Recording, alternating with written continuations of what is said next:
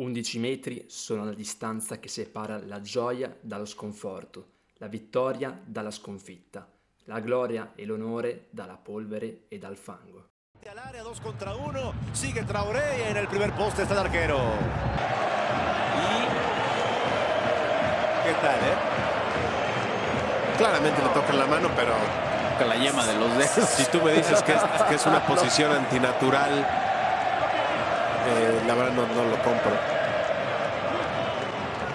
Vamos a ver qué Penal, va a marcar decide. Y penal. Está marcando penalti para el Barcelona. Eccoci qua, ancora una volta, 26esima giornata, giornata piena di pareggi, alle squadre più importanti è venuta la pareggite e un risultato clamoroso in quel di Milano, Inter-Sassuolo 0-2. E dopo questa anticipazione vi diamo un benvenuto ancora una volta da parte di Matteo e di Paolo. e iniziamo subito col recap del turno, del turno settimanale. E Paolo, il weekend si è aperto il 18 con Juventus Torino, derby della Mole, una Juve che in teoria dovrebbe essere rimaneggiata abbastanza dal mercato, che ha trovato inizialmente delle motivazioni e dei risultati, ma che si è trovata di fronte un Toro che non ha mai mh, ceduto il passo ed è riuscito a strappare un pareggio preziosissimo. Beh, il Torino c'è da dire che si è presentato in campo con il coltello tra i denti, ha fatto valere tutta la sua forza fino alla fine.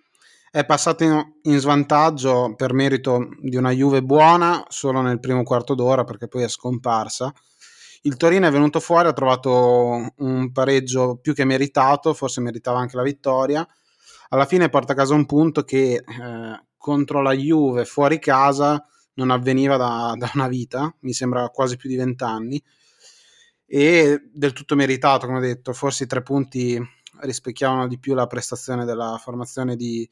di Juric, che è scesa in campo con uh, una determinazione incredibile dopo due sconfitte consecutive e ha fatto vedere che le qualità per potersela giocare con tutti ce le ha. Il problema è che queste qualità non le deve tirar fuori solo nel derby, che sappiamo è una partita molto sentita eh, da parte dei tifosi torinisti, ma anche in tutte le altre, se vuole ambire a una posizione da Europa, ecco, se la può lottare, insomma. E invece dopo un inizio a fatica, si è ripresa un continuo brillante, poi si è riperso ancora, chissà che questo pareggio non possa essere uh, un avvio ulteriore della stagione per concludere alla grande. Comunque occasione da entrambi le parti, veramente ficcante come partita. E, io non voglio assolutamente penare su una situazione che per la Juve è sempre più difficile, soprattutto a causa degli infortuni che stanno martoriando la squadra, ma Alexandro Centrale ha bucato uno degli interventi più, secondo me, comici della mia vita perché ha saltato totalmente fuori tempo su quel pallone messo in mezzo da Brecalo, su cui Belotti ha poi girato in rete da pochi passi, perforando Scesni. Forse poteva fare qualcosa in più, ma il tiro era veramente violento ed era veramente attaccato alla porta. Alexandro che in questa seconda parte di stagione purtroppo si dovrà secondo me più volte reinventare difensore centrale però Paolo vuoi che tra tutti i giocatori che ha la Juve in rosa ovviamente al di là dei centrali non ci sia nessuno che possa ricoprire quella posizione un po' più adatto di Alexandro, forse anche solo per capacità di posizionamento. Ok, Alexandro salta tanto per essere un terzino, ma a parte quello, mh, francamente in marcatura non è mai stato un fenomeno nel suo ruolo, figurati ancora più centrale, e non è mai stato concentratissimo per tutti i 90 minuti della partita. Quindi, francamente, io mh, è vero che la Juve è un momento di emergenza assoluta, però pensavo che magari qualche altro f- profilo il buon Allegri avrebbe potuto schierare in quella posizione o cambiare modulo più volte, questo sì. Danilo secondo me ricopre il ruolo da centrale adattato meglio di Alexandro, senza dubbio. Alexandro è un giocatore che si è perso negli ultimi anni, immagina schierarlo addirittura in una posizione non sua e si è visto, insomma si è perso la marcatura di Belotti, poi intervento veramente goffo da, da film dell'orrore per i tifosi della Juve, da film comico per tutti gli altri insomma, mh, emergenza Juve, forse la difesa un po' corta già uh, all'inizio anno si poteva prospettare, insomma, quattro centrali sono abbastanza se tutti e quattro sono abbastanza integri, sappiamo che Chiellini quando gioca è uno dei migliori difensori del mondo. Il problema è che tende spesso all'infortunio, quindi devi contare almeno un difensore in più se non vuoi ritrovarti in crisi di giocatori per la mancanza, insomma. E quindi, boh, a mio parere, Danilo è quello che si può adattare meglio. Poi eh, l'altro è Alessandro, però insomma abbiamo visto i risultati. È un'altra domanda per te, un'altra opinione che ti chiedo. Partita dominante da parte di Bremer su Vlaovic, che è la prima che stecca, nonostante ciò, secondo me, no, secondo me, obiettivamente rimane uno dei migliori attaccanti dei prossimi anni, molto probabilmente. E ehm, tu cosa pensi della stagione del brasiliano e di un altro giocatore che il Torino ha acquistato a gennaio, ma che però non ha ancora visto il campo, ovvero Samuele Ricci, che nel girone d'andata con l'Empoli era stato uno dei giocatori rivelazione, soprattutto in ambito giovanile. Beh, Bremer, stagione straordinaria ed è difficilissimo levargli il posto, trovare addirittura mino- minutaggio da parte di un giocatore che comunque si deve ancora fare. Bremer lo vedo il prossimo anno non al Torino, eh, ma in una grande squadra, sicuramente top italiana, ma anche insomma si è sentito che le big euro- europee ci hanno messo gli occhi addosso. Passiamo invece a un'altra partita con la risurrezione, il riscatto di uno dei nostri eroi, ormai di infanzia perché ha quasi 40 anni, ma è sempre lì pronto a bombardare le difese avversarie di tiri. Sampdoria Empoli finisce 2-0 con una doppietta di uno dei giocatori più gloriosi degli ultimi vent'anni di Serie A, che poi sono effettivamente la durata della sua carriera, Fabio Quagliarella, la risurrezione di un Highlander, mh, doppietta non bellissima come il suo solito, non con tiri strani, improvvisi, però diciamo che ci ha messo ogni vo- come ogni volta del suo, trovando la porta con due conclusioni, ripeto, non stilisticamente impeccabili, ma molto molto efficaci. Beh, Quagliarella che trova il centesimo gol in Serie A con uh, la Samp, un Quagliarella che ritrova il gol dopo molto tempo questa stagione, i primi uh, su movimento, un Quagliarella che porta la Sampdoria alla vittoria e sembra una Sampdoria veramente rinata, quella che abbiamo visto in questi ultimi turni, grazie alla mano di, di Giampaolo che alla, alla Sampdoria trova il suo posto preferito dove ha sempre fatto meglio rispetto a ad, altri, ad altre squadre. Una Sampdoria che ora si rilancia in zona salvezza, sembra eh, tutto sommato tranquilla, ma non bisogna mai abbassare la, la guardia. Sì, assolutamente, e vince una sfida importante, un derby del cuore per Giampaolo, perché comunque ha fatto benissimo anche ad Empoli, contro una delle squadre rivelazioni che però ultimamente sta cominciando a steccare, forse nella seconda parte di campionato stanno subentrando stanchezze, eh, sicuramente una motivazione minore rispetto alla prima dove comunque aveva stupito, doveva mettersi in mostra e salvarsi. E adesso l'Empoli mi sembra una fase discendente della sua stagione, mentre fino in questo momento non gli si poteva dire nulla. Un altro giocatore che secondo me nella Samp sta stupendo in una maniera incredibile è Vladimiro Falcone, che da secondo quasi terzo di Audero si è preso la titolarità quando il portiere italo-indonesiano ha, avuto, ha subito un infortunio abbastanza importante, però da lì in avanti Falcone sta tenendo dei ritmi, delle porte inviolate che, e, delle, e, sta effettuando così tante parate che francamente per un, una persona estranea al calcio, se dovesse vedere so, solo i numeri senza un contesto, sembrerebbe forse il portiere migliore al mondo, però bisogna dire che anche vedendo le partite sta facendo una stagione assurda, pazzesca. Beh, eh, l'esplosione è arrivata tardi, ma sappiamo che la carriera dei portieri è generalmente più lunga di quella di un giocatore di movimento, quindi che sia la sua esplosione definitiva e che non possa trovare anche un posto da titolare o nella Sampdoria o in un'altra squadra che gli permetta di giocare in Serie A. Veramente le prestazioni dicono che se lo, se lo merita questo posto da titolare e vediamo se si confermerà anche la prossima stagione. Chi invece sicuramente ha bisogno di, di, non confermarsi perché rimane comunque una squadra troppo, troppo, troppo discontinua è ancora una volta la Roma di Mourinho. Io non so che cosa combini il portoghese, non so perché le sue squadre siano ultimamente così altalenanti a livello di risultati. A me ricordano molto l'andamento del, di, delle criptovalute, insomma, di oggetti estremamente volatili, però ancora una volta i giallorossi toppano una partita in casa, e questo già è un fatto importante, contro un Verona che comunque la sua partita l'ha fatta, come al solito, e per salvarsi il buon Mu ha dovuto ricorrere a dei gol di due giovanissimi, di cui spero sentiremo parlare anche in futuro. Beh, salvato letteralmente dai giovani, buttati in campo forse più per la disperazione che per altro, e invece hanno salvato almeno la faccia, diciamo, perché perdere l'ennesima partita in questo modo dopo aver giocato veramente male. Ah, boh. Mourinho stagione veramente deludente, ci si aspettava di più e invece sono arrivate solo conferenze stampa al fulm di, co- al fulm di cotone. Insomma, mm, boh, eh, è l'ennesima conferma di una carriera da allenatore in fase calante, purtroppo è così forse anche un po' fuori dal tempo, non lo, non lo so. Alcune dichiarazioni secondo me veramente fuori luogo. Boh, mm, ci si aspettava più mentalità vincente, invece eh, sembra che Musi sia un po' adattato a quella che è la piazza di Roma, che è molto verace, molto... Eh, molto anche fuori dalle righe, ma che non, questa mentalità non ha portato mai grandi risultati. Ci si aspettava appunto un cambio di mentalità che non è arrivato, neanche di gioco non si è visto e alla fine il tanto vituperato Fonseca l'anno scorso aveva fatto addirittura meglio. E questo dato è incredibile perché comunque la Roma era partita abbastanza forte con, eh, con eh, lo Special One,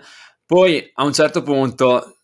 come in ogni stagione, qualcosa ha cominciato a non andare per il verso giusto. Ci sono stati infortuni, il giocatore faro Pellegrini si è spento, comunque non sta giocando malissimo, ma non è ai livelli stratosferici di inizio stagione. E Tom, Tammy Hebram e Afena Gian sono stati surclassati dalle marcature a uomo di Casale, Gunther e Ceccherini, che hanno veramente bazzicato come, come volevano nella, nella metacampo romanista, effettuando sempre recuperi alti e concedendo la possibilità al Verona di creare occasioni da gol a non finire. Infatti il Verona era andato avanti 2-0, due gol, sì, forse anche abbastanza fortunati, ma figli di un sistema di gioco, di un'espressione di calcio che Tudor ha mutato da Juric e che è riuscito poi a rendere molto personale. È stata una, una grande cosa, sinceramente, da parte dell'allenatore croato ma incredibile come veramente due ragazzi giovani, cioè Volpato e Bove, non avevamo ancora detto i loro nomi, siano riusciti a ribaltarla con un bel gol, quello di Volpato, perché comunque quella botta al volo, è vero, è favorita da una mischia, è vero che arrivava in corsa perfettamente perpendicolare alla porta, però comunque devi segnarlo, cioè il primo gol in A in quel modo devi farlo. E anche Bove molto molto bravo a sfruttare un po' di indecisione sul uh, centro-sinistra della difesa del Verona e eh, con l'interno a trovare quel diagonale sotto l'incrocio dei pali. Era un tiro perfetto, ma ha sfruttato il fatto che il portiere veronese, il buon Montipò, fosse coperto da, da Lazovic al momento del tiro ed è riuscito a insaccare sotto al 7. Certo che ci sono delle note negative da sottolineare nella Roma. Sergio Oliveira, che doveva essere un giocatore determinante, l'uomo che cambiava la regia giallorossa, certo, è andato subito a segno nelle prime due partite, sembrava fosse il giocatore buono per la, il riscatto, ma che nelle ultime già ha cominciato a steccare più volte ed è stato anche sostituito. E soprattutto, concedetemelo perché a me non è mai piaciuto, nemmeno quando giocava in Inghilterra, Maitland Niles, secondo me, è stato l'acquisto di gennaio veramente più toppato che potesse esserci in una sessione come questa. La Roma non aveva bisogno di un terzino barra esterno offensivo di quella, di quella levatura, perché comunque Maitland Niles è vero, ha giocato in squadre importanti, ma per me nella sua carriera non ha mai fatto vedere nulla di eccezionale e la Roma aveva bisogno forse di altro. Certo, a un costo così basso mm, c'era poco sul mercato, ma poteva fare qualcosa di più. Tu cosa ne pensi, Paolo? Assolutamente, forse l'acquisto è stato più un voler comprare qualcuno piuttosto che eh, cercare qualcuno di veramente utile, alla fine gli acquisti tanto per fare non portano quasi mai a nulla e questo purtroppo rischia di essere uno di quelli. E Andiamo con la prima grandissima sorpresa del turno. Salernitana-Milan, casa della Salernitana a Salerno, col Milan in corsa per lo scudetto, un 2-2 clamoroso. Veramente clamoroso perché il risultato ci si aspettava fosse di tutt'altra misura e di, tu- di tutt'altra veduta, ecco, di certo non un pareggio. E la Salernitana ha rischiato veramente di portarla a casa se non fosse per il gol dopo 5 mesi di, di Rebic. E uh, un gol di Messias che mh, conferma uh, lo stato di grazia del brasiliano, insomma se non è così poco ci manca e bra- brasiliano che si è conquistato meritatamente uh, il ruolo da titolare con prestazioni importanti, arrivato tra i dubbi di molti, invece si è confermato un giocatore veramente utile alla causa. Mentre per la Salernitana, secondo me, Djuric merita un commento speciale perché è un attaccante un po' vecchio stampo, di quei centravanti un po' statici, ma che comunque sanno tenere la posizione, che ti sanno dare la sponda, che trovano anche la rete. Insomma, due gol che eh, primo con l'assist a Bonazzoli, il secondo di testa, che rispecchiano perfettamente le caratteristiche dell'attaccante salernitano. È incredibile perché il Milan comunque era passato in vantaggio col gol di Messias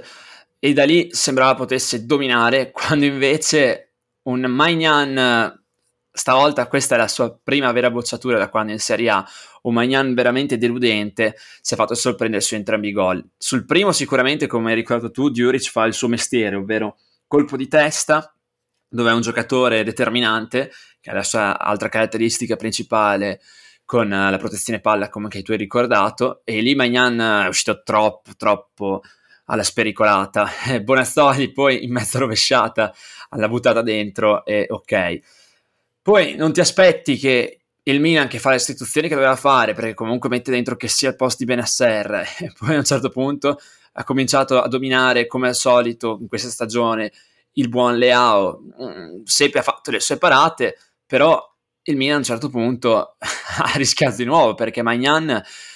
ha, ha, tirato, cioè praticamente lì ha tirato sul buon Bonazzoli che ha voluto a sua volta strafare con quella rabona a porta vuota, per fortuna del Milan è arrivato Romagnoli ha salvato tutto praticamente sulla linea, però il portiere francese finora era stata una sicurezza perché comunque, ok, magari non sarà ancora ai livelli di un Donnarumma, però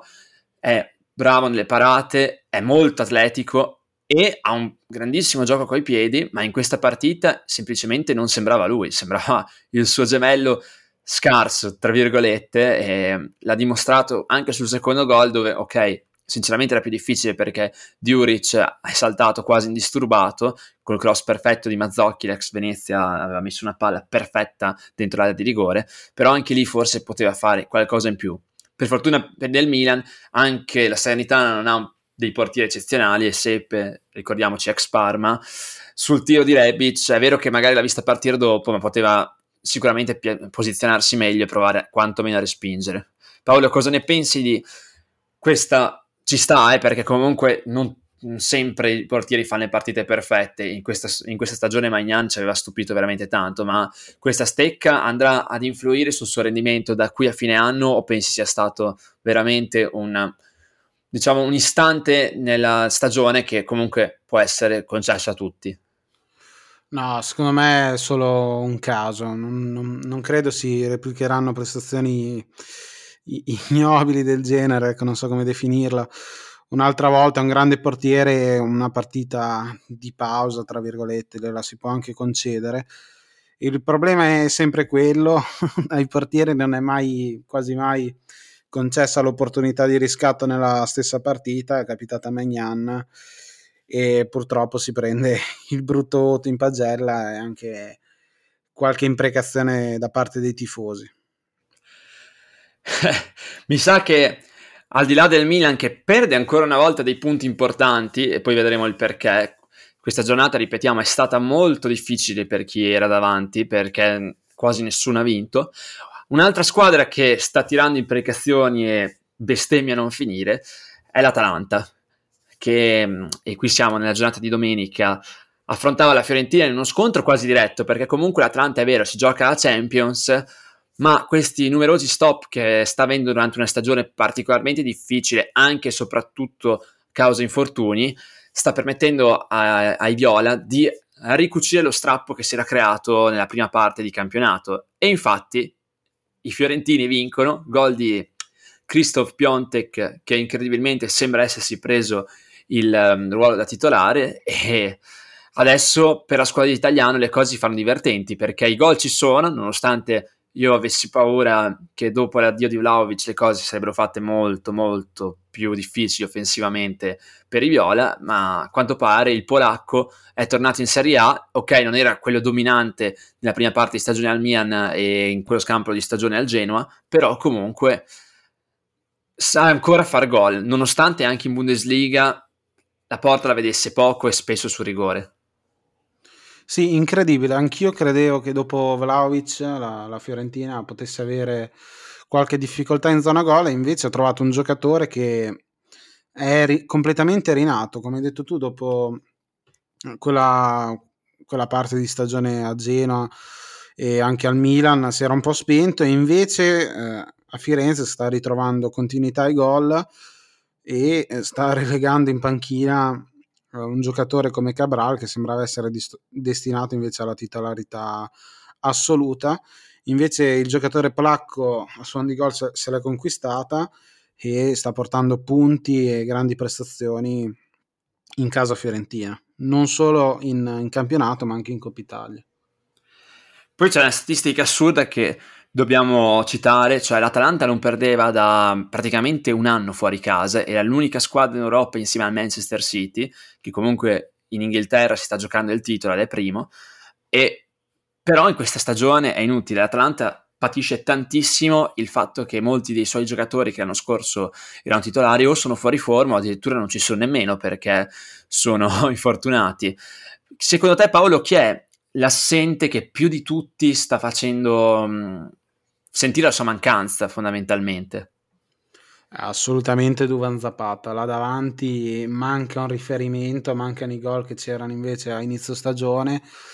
e ora manca veramente qualcosa là davanti, anche proprio a livello offensivo non, non ci sono più ricambi perché Piccoli è andato al Genoa, Ilicic sappiamo che cos'ha, eh, insomma Muriel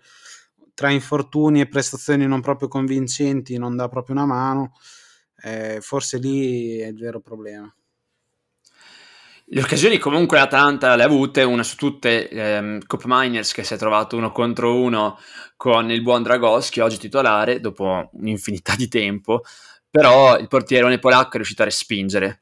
Non so, sinceramente in questo momento per l'Atalanta gira tutto male perché anche il gol annullato a Malinowski pesa tantissimo sull'economia del campionato. Lì Gasperini ha dato di, ha dato di matto, è stato espulso, forse poteva anche aver ragione. Mm, comunque Atebor su quel tiro è in fuorigioco, quindi se il regolamento è applicato alla lettera, secondo me quello poteva essere tranquillamente fuori gioco.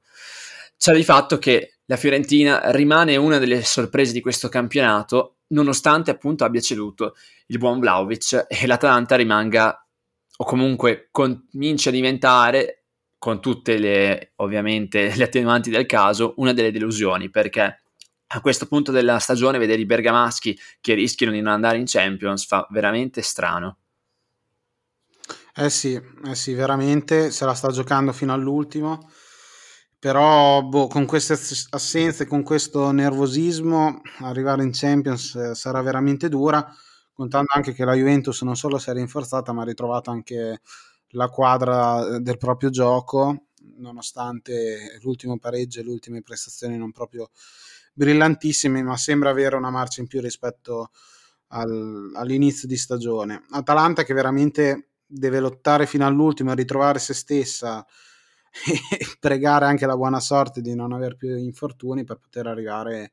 in Champions League, una Champions League che eh, ci avevano un po' abituato là a Bergamo e come hai detto tu sarà strano magari non vederla a fine stagione.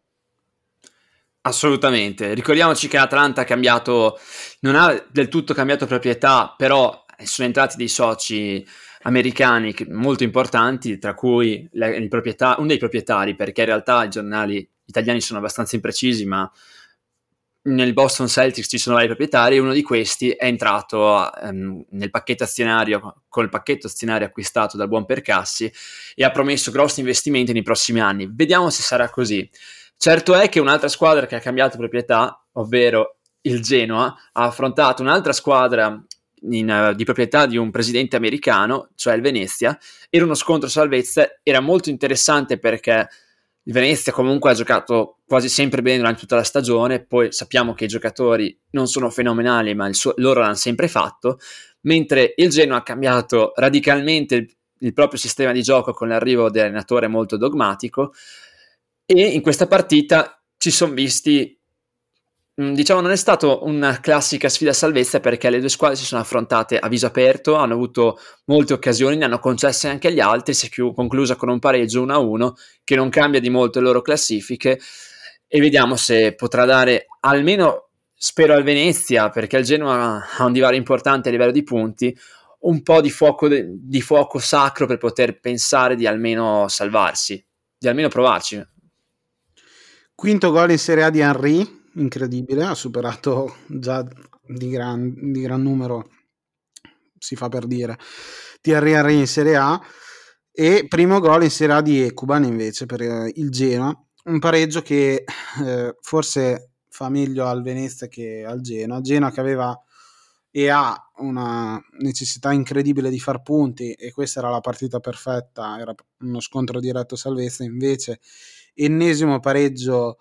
uh, della, mm, della, gestione Blessing e eh, qua se si vogliono salvare bisogna iniziare a vincere ormai scontato dirlo veramente però la situazione dalla parte genuana di Genoa non è per niente eh, rosa e fiori e per me la retrocessione è a un passo, veramente 5 punti sono tantissimi dalla zona salvezza, contando che ci sono molte squadre che se la stanno contendendo e che stanno portando invece punti. Boh, dura. Mentre per il Venezia un punto d'oro, diciamo così, perché comunque gli permette di tenere il ritmo del, del Cagliari e uh, accorciare sullo Spezia, però insomma anche lì se la portavano a casa la salvezza non dico che fosse scontata ma quasi e invece si lotterà fino all'ultimo. Sarà molto interessante perché comunque il Genoa deve dimostrare a tutti di, di farli questi punti perché noi siamo qui che facciamo dei calcoli e la, la, fine del campionato si avvicina sempre di più inesorabilmente.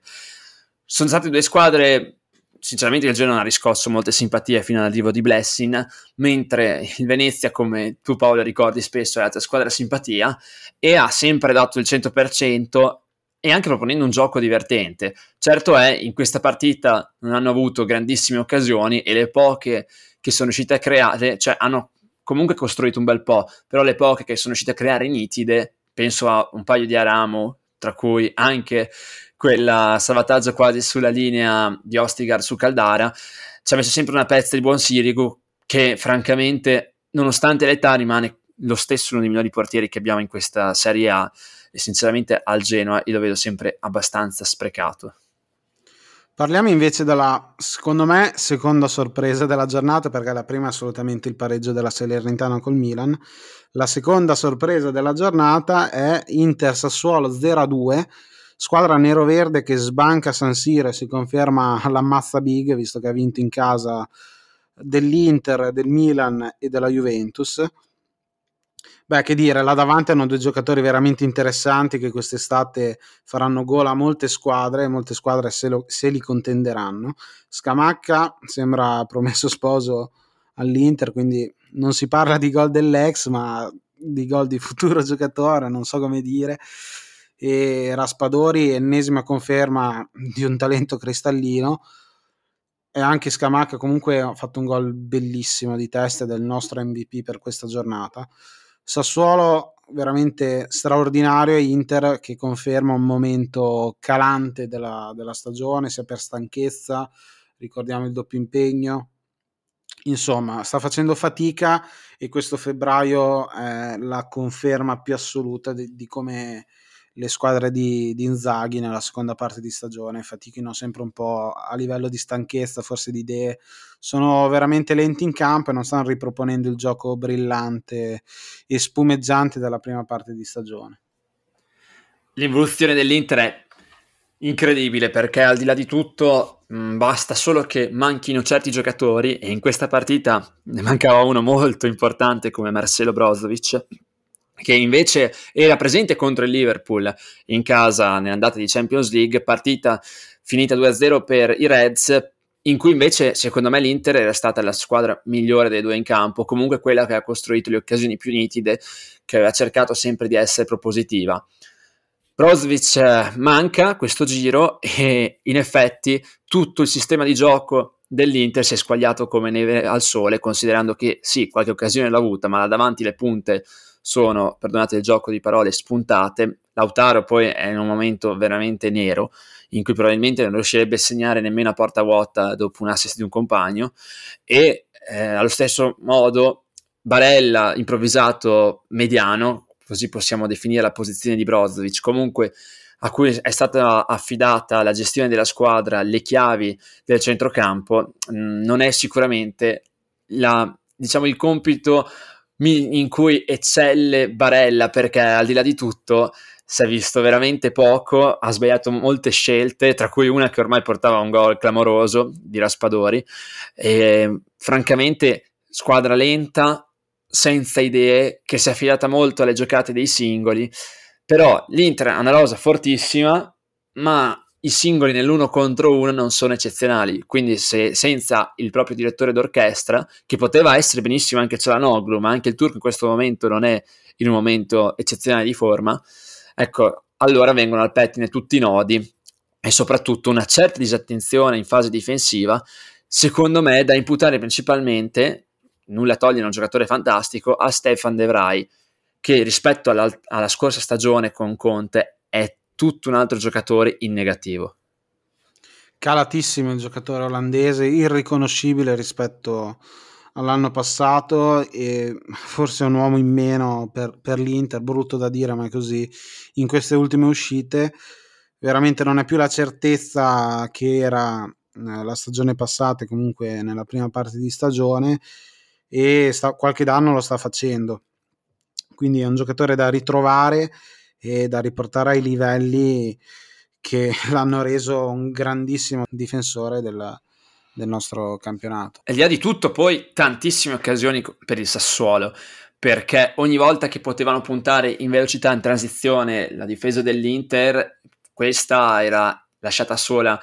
da un, un centrocampo che non faceva filtro. Gagliardini sempre posizionato male, Cialanoglu ripeto, veramente riconoscibile in entrambe le fasi. Sembrava spompato anche rispetto alla sfida di Champions contro il Liverpool, dove forse la motivazione, il fatto di giocare in un contesto così importante l'aveva rinvigorito molto di più rispetto alle ultime partite. Però un Inter così, francamente, ripeto, secondo me è comunque la favorita per il campionato, ma se dovesse continuare a perdere punti in questo modo clamoroso, Mm, potrebbe esserci uno scossone veramente importante in testa alla classifica. Eh, davamo per scontato lo scudetto all'Inter, invece sta cambiando tutto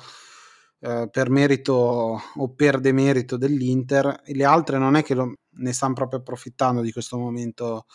di defiance della squadra nerazzurra. Vedremo cosa succederà nelle prossime giornate, se ci sarà un rinvigorimento da parte della squadra di Milano oppure se le altre poi prenderanno il largo, vedremo. Chi non prende il, il largo sulle contendenti all'Europa League invece la Lazio che trova il pareggio in casa dell'Udinese in rimonta, gol trovati entrambi eh, nel primo tempo, un Pedro che si fa male e vede l'entrata in campo di Giovanni Cabral, e una Lazio che si ferma dopo ottime prestazioni.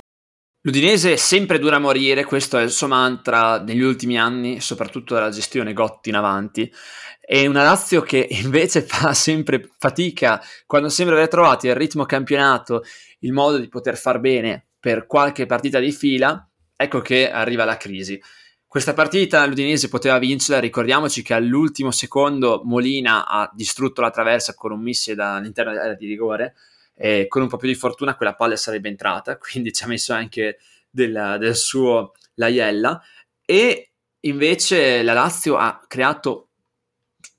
abbastanza perché comunque nel primo tempo ha giocato tantissimo. Eh, bisogna ricordare che comunque ha avuto un, un, una palla gol clamorosa Cabral si vede che in questo momento è un cognome che porta sfortuna, che comunque non vede la porta perché da due passi si è divorato un gol assurdo dopo un tocco geniale da parte di Milinkovic Savic.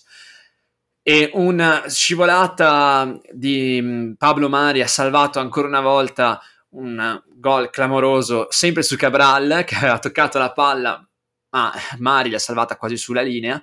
poi, per fortuna della, della, Lazio, c'è un giocatore in questo momento, ogni pallone che tocca, anche forse casualmente come in questo momento, ehm, gli, comunque riesce a creare qualcosa di straordinario, ovvero Zaccagni, perché sulla punizione di Cataldi Zaccagni ci ha messo la testa, non so quanto volontariamente fosse programmato tutto ciò, secondo me cercava di deviarla verso la porta, invece la palla um, ha subito un prolungamento e da lì è arrivato il buon Felipe Anderson, tranquillo, sto porta a metterla dentro. Certo è che, ragazzi, secondo tempo invece solo ed esclusivamente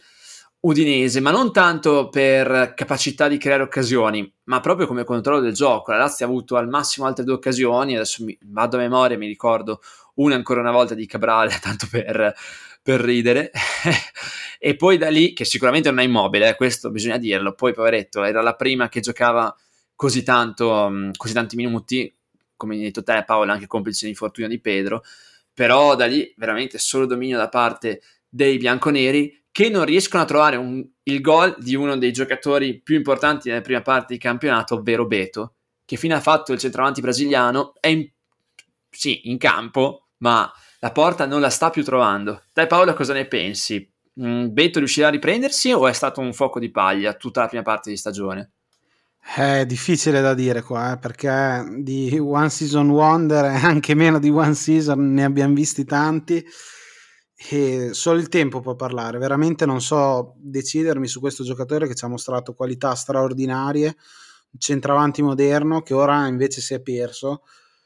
Forse dalle parole dell'allenatore sembra più una questione di motivazione, di intensità nell'allenamento, non lo so, dipende tutto da lui e deve dimostrarci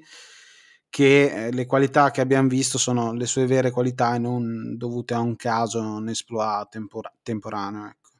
E sarà difficile perché comunque guardando anche un po' ehm, le statistiche di Beto in carriera, è vero che è ancora molto giovane come giocatore, però non ha mai avuto delle stagioni piene di gol. Chissà, speriamo che questa prima parte di stagione che ha vissuto a livelli altissimi non sia stato solo una fiamma in mezzo a una carriera discreta, però non eccezionale ai livelli alti del calcio che conta. Vedremo. Non so perché è veramente un giocatore enigmatico, sia come modo di giocare che probabilmente come proseguimento di carriera. Vedremo cosa riserverà per lui il futuro. E invece c'è un giocatore dominante che in una partita in cui la sua squadra doveva assolutamente vincere ha segnato il gol del pareggio perché il Napoli clamorosamente pareggia a Cagliari, non riesce a recuperare punti alle due squadre che la precedono in classifica ed questa è un'occasione assurda sprecata dalla compagine di Spalletti. Assolutamente, all'inizio pensavo parlassi di Gaston Pereiro, che è un giocatore che si sta confermando in queste partite, anche complice Ospina, che invece lui il riscatto a differenza di Magnano l'ha trovato perché ha salvato letteralmente na- il Napoli. Il Cagliari la vittoria la meritava assolutamente, sicuramente più del Napoli, l'ha messo lo stesso Spalletti. Napoli che come detto non ne approfitta, per uh, raggiungere la, la, testa della classifica. Trova invece un pareggio immeritato, come detto, è stato confermato anche dall'allenatore. E, boh, Napoli che si era ripreso e ora si è un po' stancato, non lo so, pensa di più forse alla sfida col Barcellona, boh, vedremo come andrà a finire anche l'avventura in Europa. Però Napoli che non ne approfitta e forse questo era veramente l'anno buono per portare a casa uno scudetto che manca da più di 30 anni, anche per demerito delle altre che eh, non tengono il ritmo certo da scudetto, però questa è un'occasione, sa molto di occasione sprecata.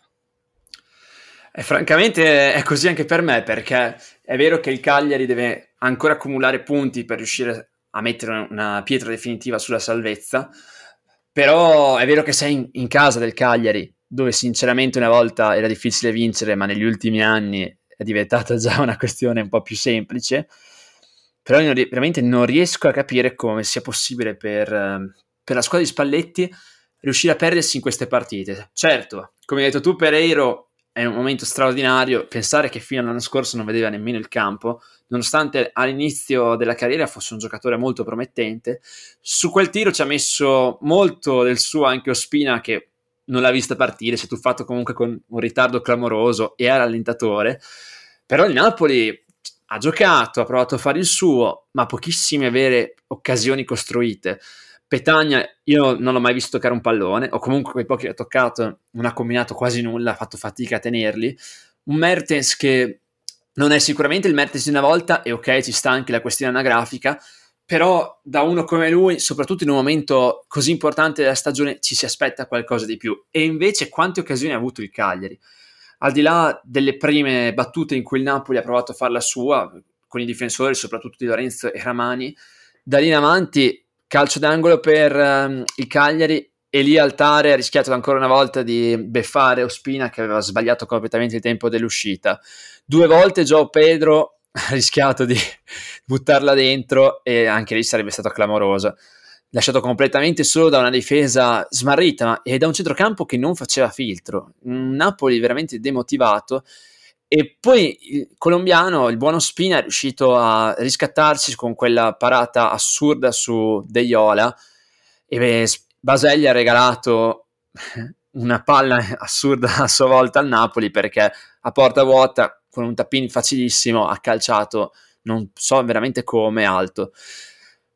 Certo, sbagli tanti gol, come è successo al Cagliari, prima o poi sai che gli avversari sono più forti, hanno più possibilità di mettere dentro delle carte vincenti e infatti quando è entrato Osimen, uno dei primi palloni comunque che ha ricevuto, è andato ancora una volta in cielo e è insaccato alle spalle del buon, del buon cranio. Però ragazzi, che occasione per il Napoli per accorciare la classifica, anzi per praticamente andare in testa, anche se virtualmente poi sappiamo tutti che l'Inter è un'altra partita, ok,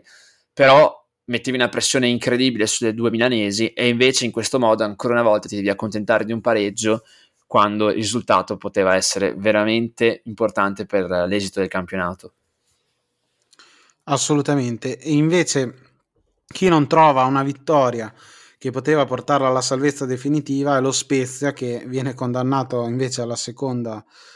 eh, sconfitta consecutiva dal Bologna che ritrova i gol di Arnautovic praticamente dalla partita con lo Spezia del girone d'andata e eh, trova la doppietta che porta appunto i tre punti in rimonta alla squadra emiliana. Trova invece il terzo gol di Manai, io non, non so se tu ti aspettassi insomma questi gol da un giocatore che forse non è propriamente di questa categoria, senza offendere. Eh, mentre Arnautovic è un signor attaccante che anche eh, quando non, non, trova il gol ti aiuta, qua trova il gol di cui uno a mio parere molto bello, il primo, e è veramente uno dei fari di questa squadra, soprattutto a livello caratteriale. Io da parte di Manai sinceramente non mi aspettavo una, una stagione così perché è vero, lo Spezia ha tante lacune, è vero, come hai ricordato tu, senza nulla togliere, forse non è un giocatore da Serie A, questo poi lo può dire solo il campo, però comunque nella carriera non ha mai fatto vedere nulla di eccezionale e invece ancora una volta ha timbrato il cartellino su un cross perfetto di Rezza e poi da lì è salito in cattedra il buon eh, Arnautovic che ha fatto una partita a mio parere eccezionale. Io sinceramente non ho votato lui, però bisogna ammettere che Arnautovic ha fatto una partita entusiasmante, veramente incredibile.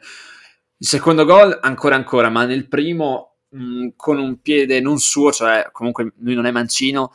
è riuscito ad anticipare la chiusura valanga del portiere spezzino di Provedel con un rasoterra perfetto, un diagonale incrociato, strettissimo un gol bellissimo secondo me, e poi anche con, come al solito, ripettore di giocate, protestine palla, scarichi da regista occulto, da manovra offensiva un po' alla Geco, un po' alla Ibra, visto che da giovane veniva paragonato a Ibra, e con una traversa bellissima di Mancino con cui avrebbe spaccato la porta probabilmente se le traverse non fossero così resistenti, ma un missile terraria assurdo, veramente. È un giocatore austriaco, forse ha giocato la miglior partita da quando è tornato in Serie A e lo Spezia non poteva fare nient'altro.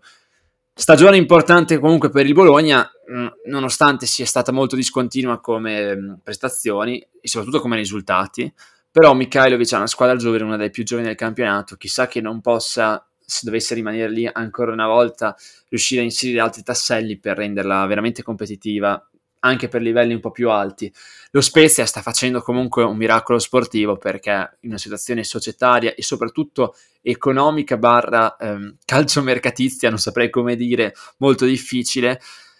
in cui i giocatori più importanti potrebbero andars- potevano andarsene, soprattutto per uh, prospettive di carriera molto più importanti, hanno deciso di rimanere, si sono imboccati le maniche e sta venendo fuori comunque una, una Serie A 2021-2022 molto importante e che si dovesse concludere con una salvezza sarebbe un, traguardo in cui, in cui, io ridico sempre, non mi sarei mai immaginato inizio stagione. Pensavo che lo Spezia, oltre alle tre neopromosse, fosse l'altra,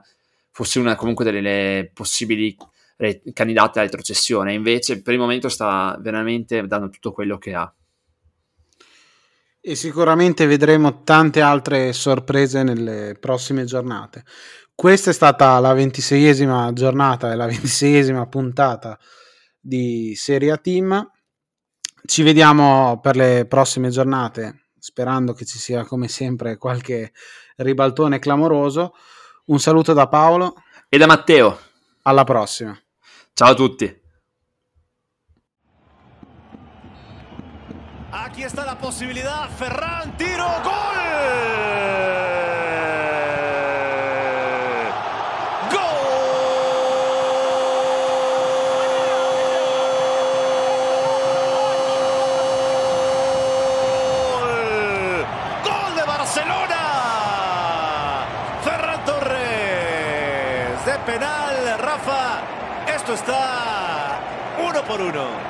Esa ligera pausa no hace, que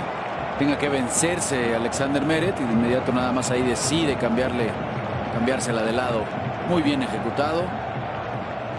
No, es, no es, tan fácil ese, ese brinquito, esa ligera pausa y después voltear a ver al cancerbero. Lo hace muy